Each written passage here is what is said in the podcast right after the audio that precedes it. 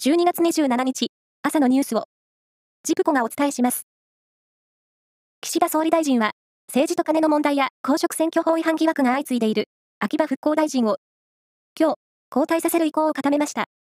また、過去に性的少数者を生産性がないと表現し、国会で問題視された杉田水脈総務政務官も交代させます。いずれも事実上の更迭です。中国政府は新型コロナウイルスへの感染防止のため行ってきた規制を緩和し、海外から入国する際に義務付けている集中隔離措置を来年1月8日に撤廃すると発表しました。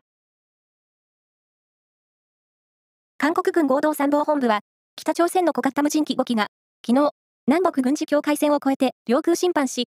首都圏北部や西部にある島、カンファドまで侵入したと明らかにしました。韓国軍は、これを強く非難し、対抗措置として、偵察機を軍事境界線の北側に投入する異例の偵察活動を実施しました。財務省が来年1月に発行する10年ものの国債の入札で、国債の買い手に支払う利子の割合を示す表面利率を現在の2倍に引き上げる方針を固めたことが分かりました。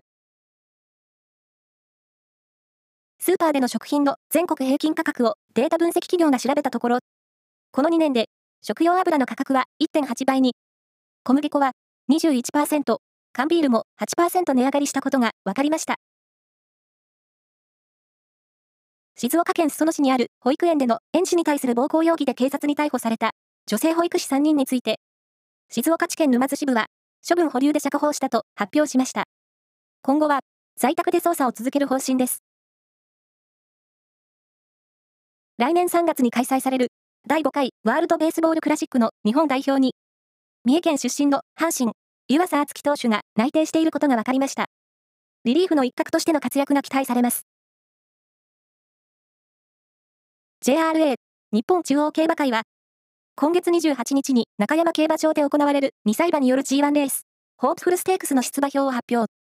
19歳の今村聖奈騎手が、新人の女性騎手として、初めて、最も格付けの高い G1 レースに騎乗することが明らかになりました。